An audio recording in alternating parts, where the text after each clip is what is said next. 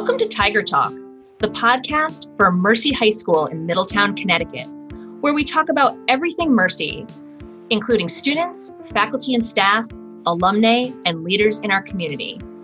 Learn more about Mercy High School at our website, mercyhigh.com.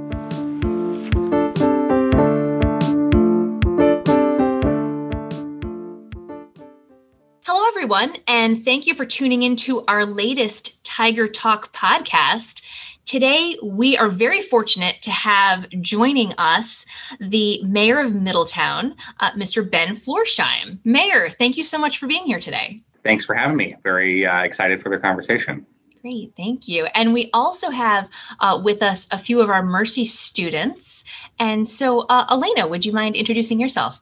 Sure. My name is Elena Cahill. I am a senior at Mercy.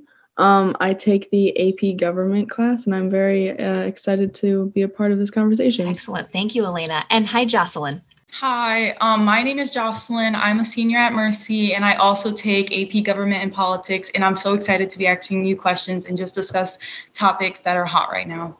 And Lily, we're so happy that you could join us as well. Would you mind introducing yourself to our podcast listeners? Hi, I'm Lily Herron. Mayor Florsheim, you have had a great path to becoming mayor.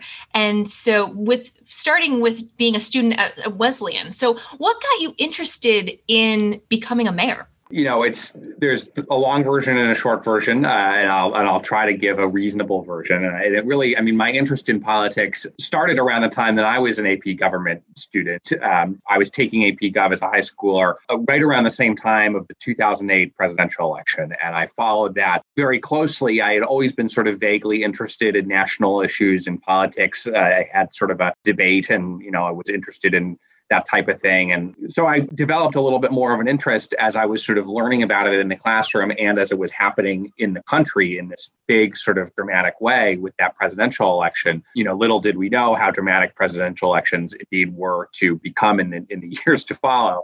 But after that election was over and President Obama took office, I sort of realized, I think in part, again, from what I was learning in the classroom, that there was a lot more to government than the presidency, even though that's how a lot of people think about it, is that it's one election every 4 years for one office, and that's sort of the most important thing.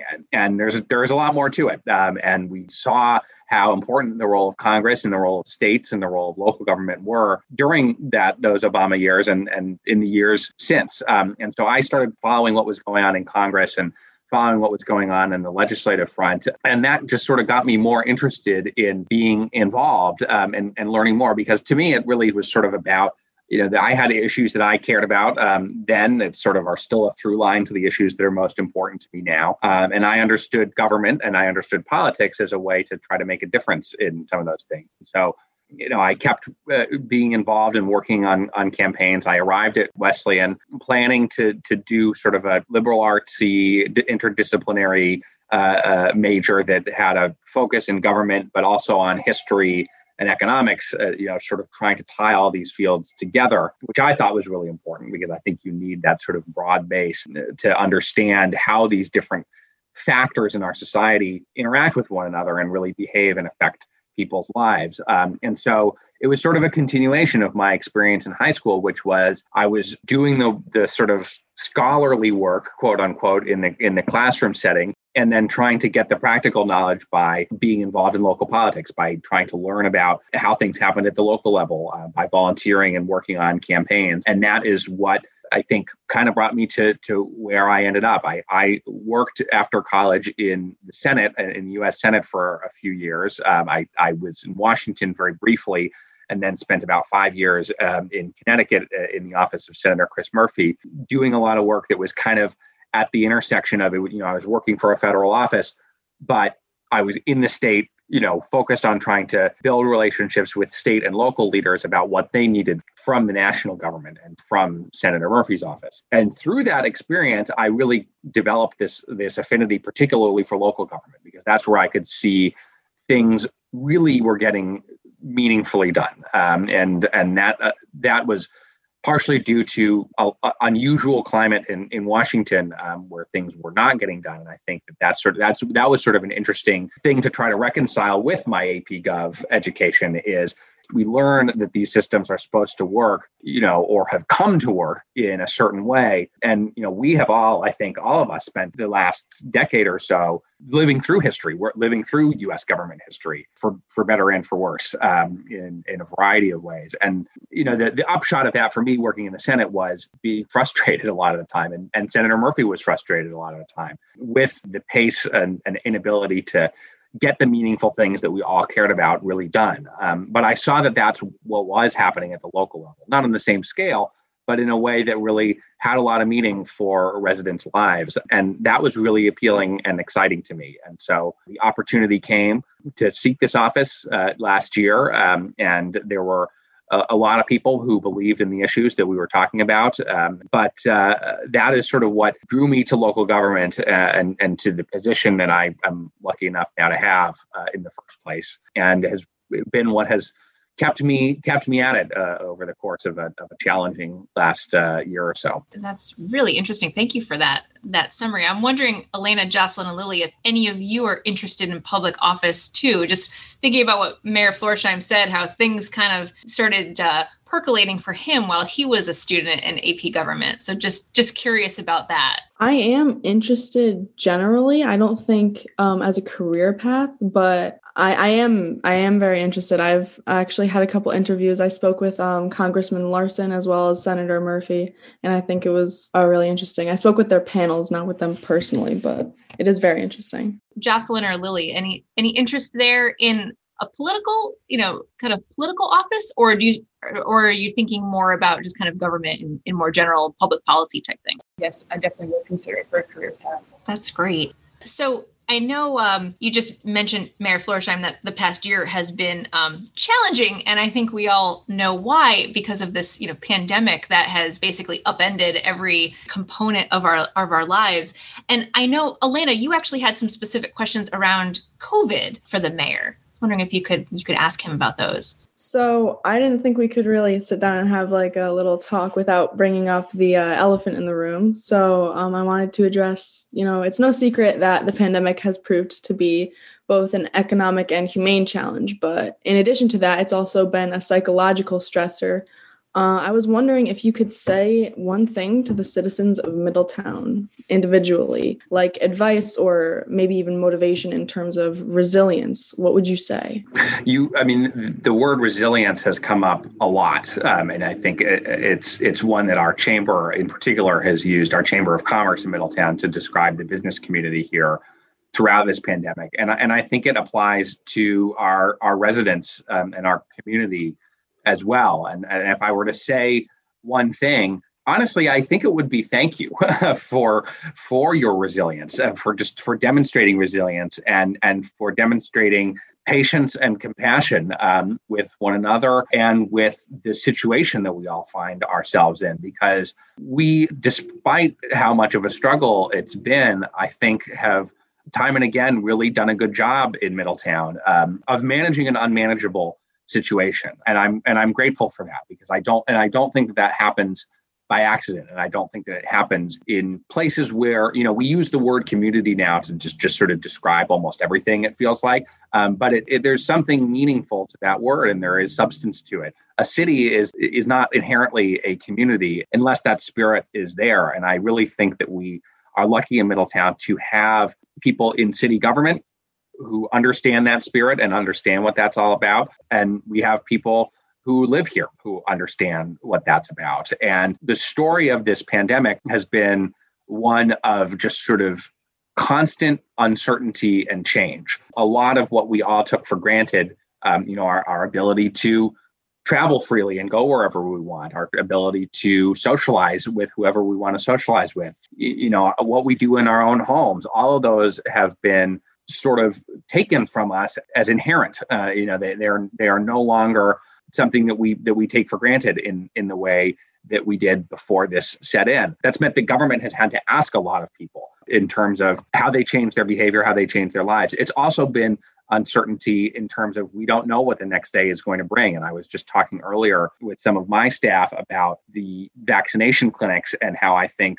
on the one hand, you know, Middletown, the Middletown Health Department itself is one of the vaccination providers, along with our health providers in town, like Community Health Center and Middlesex Hospital. I think the health department is doing and has been working with Mercy and with our other schools on administering the vaccine. And so we were talking about just the trials and tribulations of getting that distribution right. You know, there were some bumps in the road at the local level in the first few days. There continue, I think, to be bumps in the road with things like the state's sort of software platform that they have been using to sign people up. And our biggest challenge as a state and as a country and as a community is just the supply, is making sure that we have enough doses to get into people's arms. We think that we've gotten the setup pretty good. You know, we were very proactive about getting people signed up in advance so that we would have waiting lists and people would know as soon as it was available that they could come and make an appointment. But we were talking about this in the context of this sort of uncertainty and confusion around the vaccine is nothing new,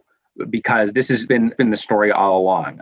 It was not that long ago that Dr. Fauci and the Surgeon General and every public health expert that you could care to consult were saying, don't wear masks, don't worry about it. That's not going to be effective in helping to prevent the transmission of this virus.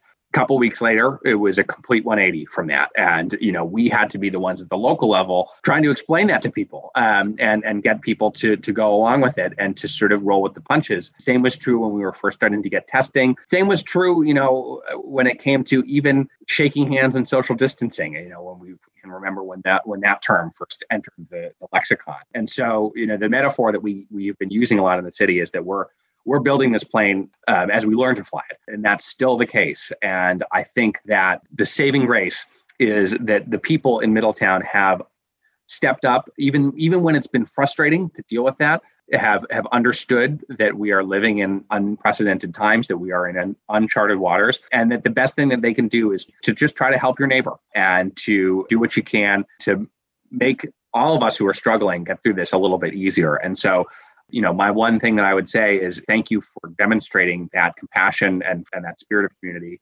And please keep bearing with us, you know, for as we get through what I think is going to be one of the hardest periods of the pandemic, but also we're in one of the most hopeful ones now too. I think we can all start to see the light at the end of the tunnel. And if we just keep that same spirit in place for a few more months, we are going to be able to see that light pretty clearly, I think. For sure. I know obviously, you know, COVID management is something that we're doing at Mercy, well, daily. But then another big issue that I know we're also talking about, I know that the city is too, is around diversity and equity and inclusion. And I know Jocelyn has a particular question also for the mayor. Yes. So for years now, America has been talking about racial injustices and inequality, but especially over the past year, there has been a rise of social movements talking about those things. So I just want to know, like, with today's political climate, how would you say Middletown is ensuring a safe, welcoming, and inclusive community for people of color, different cultures, and ethnicities? Thank you for that question.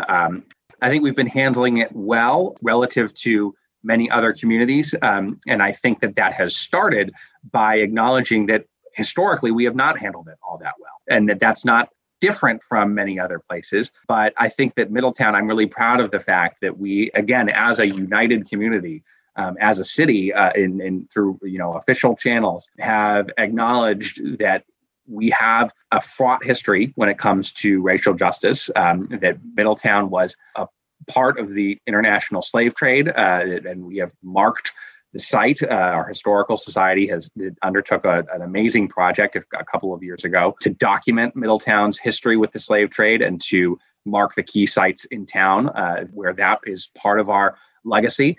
I think that we have, you know, had intense conversations in recent years over what the racial climate presently in Middletown looks like, for good and for ill. We have had a public debate, you know, recently over the naming of another educational facility in town, our new middle school, which is under construction, which is it's replacing two schools, one of which is named for Woodrow Wilson, whose legacy has come under a lot of new scrutiny in recent years.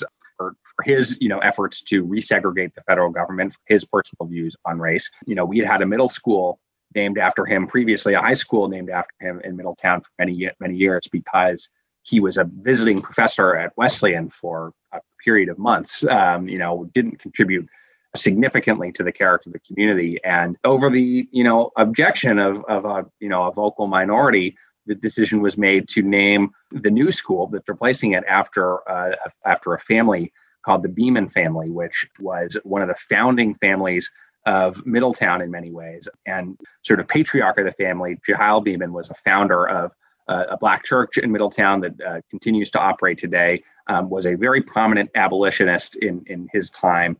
And the whole Beeman family were civil rights leaders prior to what we now think of as the civil rights era, but during the abolitionist movement were leaders, and descendants of theirs went on to be leaders in the civil rights movement and pursuing racial justice in Middletown.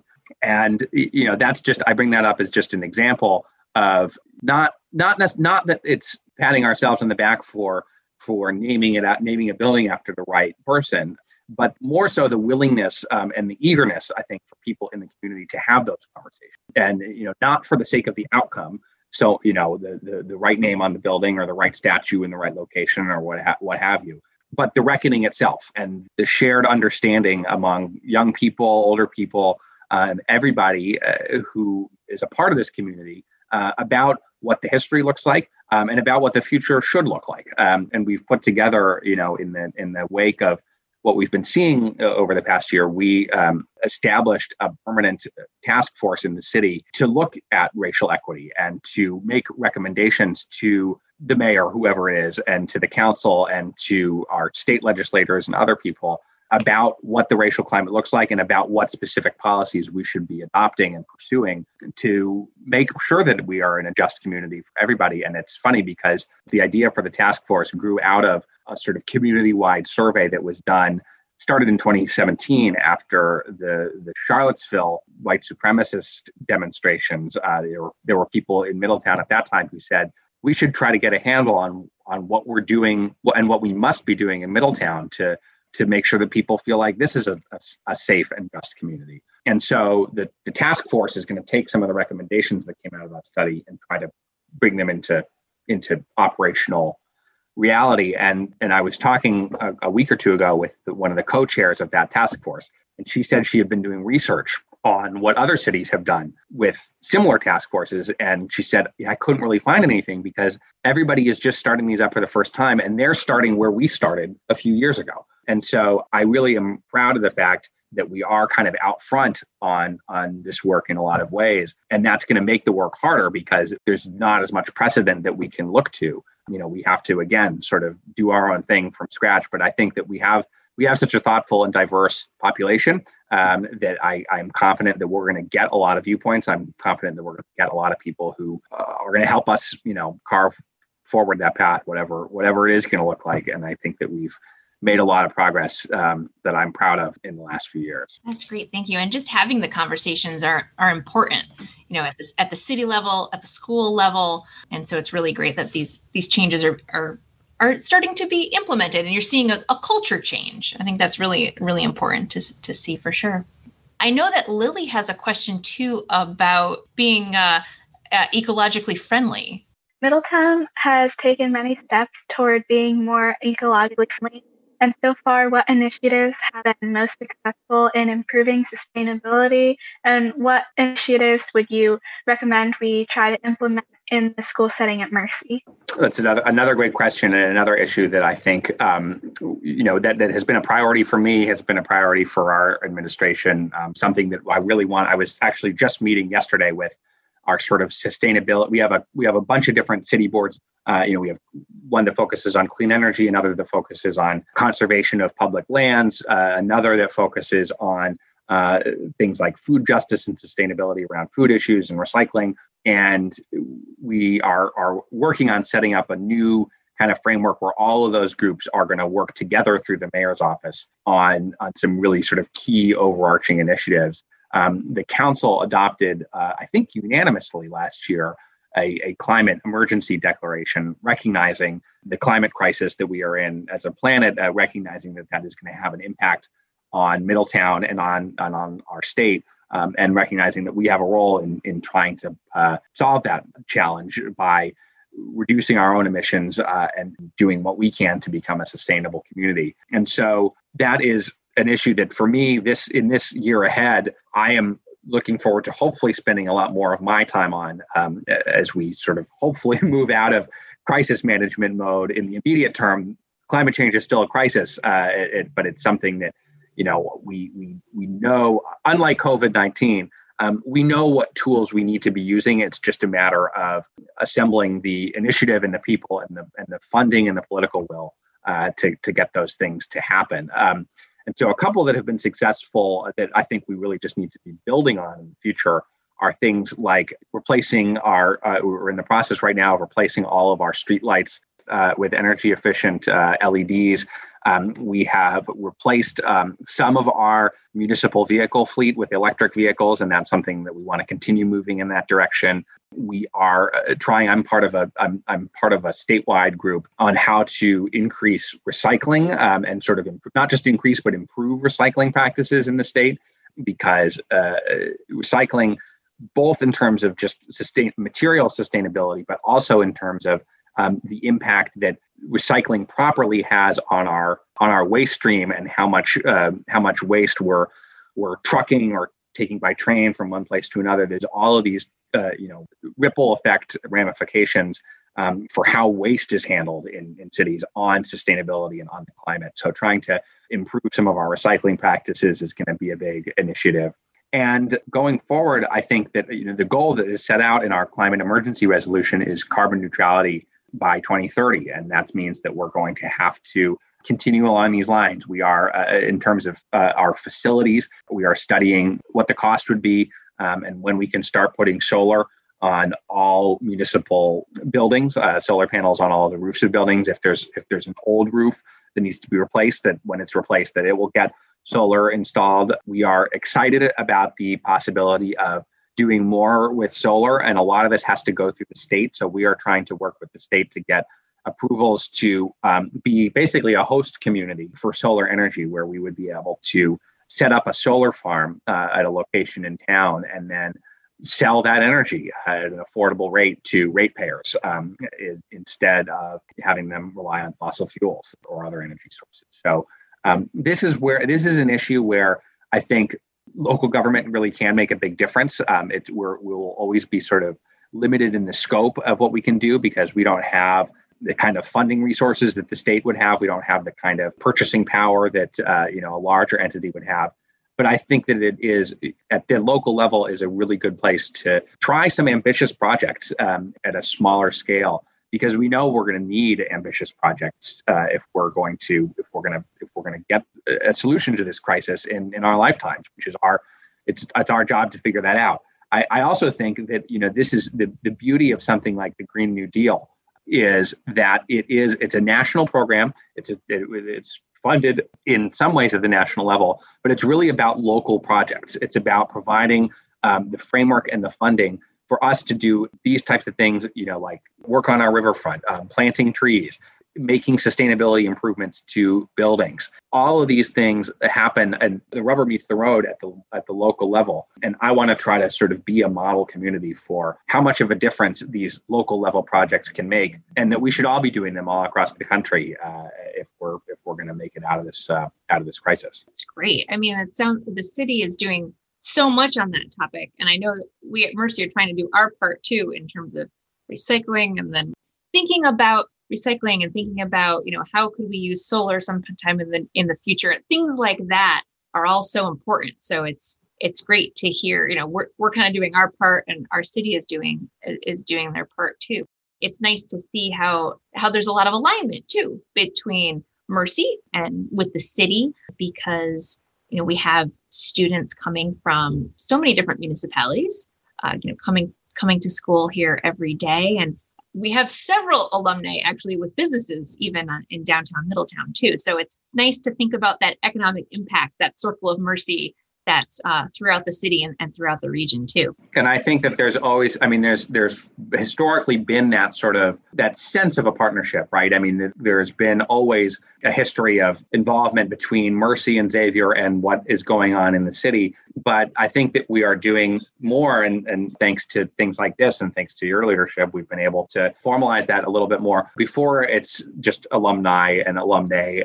You know, we're starting at the student level.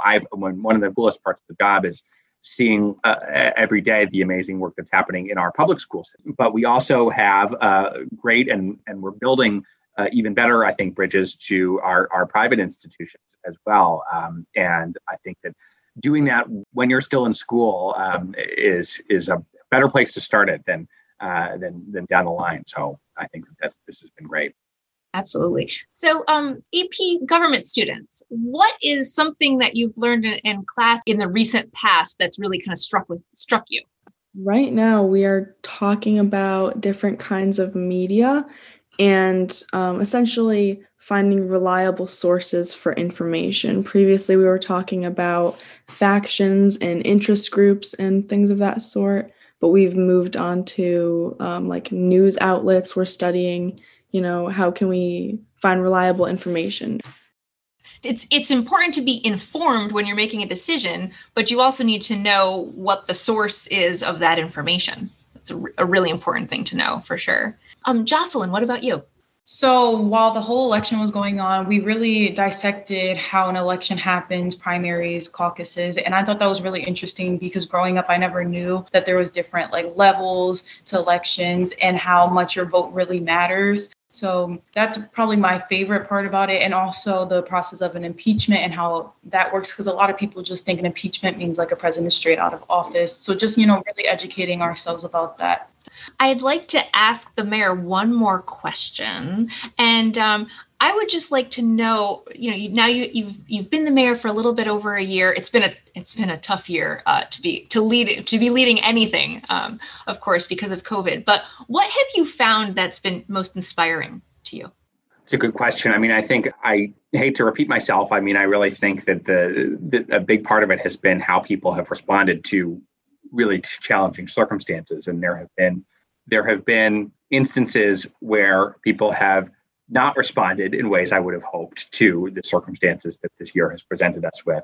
But those stand out because they are so much the exception to the rule. I mean, I think that I've been really, I was told, you know, during my 1 week transitional period between the election and when I was sworn in, to expect the unexpected. That was the biggest message that my predecessor was sort of trying to impart, was that anything can happen at any time, and it will be your responsibility on some level to figure it out. Even if it's not the city's job, it's still ultimately on you to make sure that people know what's going on, they have the answers that they're looking for. And that was true. You know, I mean, it was not something that any of us could have expected. And what has been inspiring is watching people rise to the occasion. You know, we had, I will just sort of single out he's the acting director of health, a guy named Kevin Elak, who was, you know, I coming into office didn't think that the health department was going to be like on my daily rotation. I thought that probably I would be talking to the superintendent a lot. I thought that probably I would be talking to the police chief a lot, you know, public works for just, you know, sidewalks and potholes and all of the ins and outs of local government. I regarded the health department as, you know, something that they issue birth and death certificates and wedding certificates, and they go and check up on restaurants when they hear that there's a hygiene issue. But in fact, the health department has had a huge role to play in the response to the pandemic. Kevin had been, you know, he had started in the city a few years ago as a sanitarian and had moved up to become what's called the public health manager. So he was sort of helping run programs around what the health department does in town, but wasn't the director of that department. The director had been in the job for a long time and wasn't as able to sort of keep up with the demands that the pandemic put on him. And so Kevin essentially stepped up into the role of running the department without any complaint, you know, just knowing that he had a charge and that he basically took an oath to help keep the city safe. And what ended up happening is that the director of health retired a few months ago and made it official that Kevin was going to continue running the show. And he has just stepped up in such amazing ways, in ways that, you know, again, he probably didn't see himself as having to play that role. But he's been doing it day in and day out under challenging circumstances, you know, being asked to step up in a way bigger way, very quickly than based on where he came from. And that's just like, I mean, that's one example of so many, both within city government and, you know, the private sector, our business community, our nonprofit providers. Everybody has been saying, with few exceptions, has been asking themselves, what can I be doing to help the whole community get through this? And that has been really inspiring. I think it's kind of cheap to make the compare, you know, to only take satisfaction because of how you're comparing to others. And that's not what I want to suggest that I'm doing at all. But I think that the proof is out there in our metrics and in our numbers and in how we have gotten through this, that it's not been without challenges and mistakes and difficulties. But I think that we have stayed more on our feet than a lot of other states and a lot of other cities, because we have started from that principle of what can we do to help each other out. And we've been communicative about that. And we've been, you know, on the ball from day one. And so I'm inspired, I guess, by seeing people recognize their own ability to make a difference and then actually rising to the occasion. And absolutely. And I know at Mercy High School, we treasure Kevin as well. He's helped us. He's such a wonderful resource to have for our school as well. And I think we've seen a lot of examples here too that have been so inspiring of people in our community helping others. And it's just so important. Here at Mercy High School, we're really happy to be a part of the city, and we're happy to be located in the city. And Mayor Florsheim, thank you so much for your time and your insights today. And to Elena and Lily and Jocelyn, you are also very inspiring. And who knows, maybe I'll be interviewing you someday as mayor of some city. Who knows? I think the potential is limitless for you. And I am eventually going to need somebody to relieve me. So live in town. I think that would be perfect. And thank you to all the listeners of our podcast today as well. I hope you enjoyed listening as much as I've been enjoying just being a part of this discussion. So thank you, everyone. Have a great day. Thanks so much. Thanks for listening to the Tiger Talk podcast. Listen to the latest episodes at mercyhigh.com or subscribe to get the latest podcasts delivered to your device, either at iTunes, Google Play, Stitcher, or Spotify.